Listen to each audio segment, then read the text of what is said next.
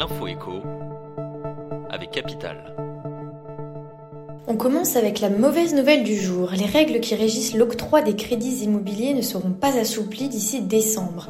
Le Haut Conseil de stabilité financière a en effet décidé ce mardi de maintenir le taux d'endettement maximum autorisé pour les ménages à 35%. Une déception pour les candidats à l'achat immobilier privé de crédit. Le député Sacha Ollier avait en effet laissé entendre dimanche 25 septembre que Bruno Le Maire étudiait l'hypothèse d'un assouplissement des règles d'emprunt afin de débloquer le secteur de l'immobilier. On enchaîne avec l'événement du jour. Ce mercredi, le gouvernement présente son projet de loi de finances, à savoir le budget de l'année qui vient.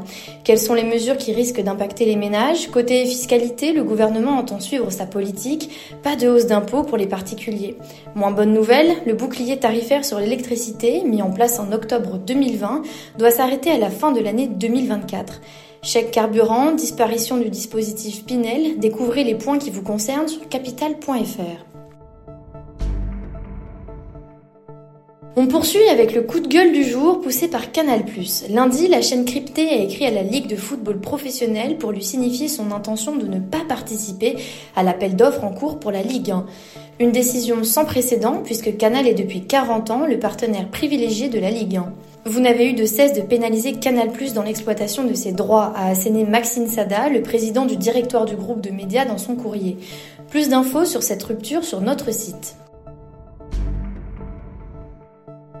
Et pour terminer, le chiffre du jour, 41 473 euros, c'est la somme moyenne à dépenser pour s'offrir une voiture électrique.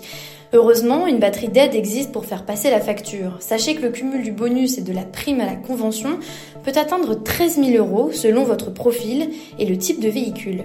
Sans oublier les aides locales, Capital.fr revient sur les coûts de pouce existants et leur montant.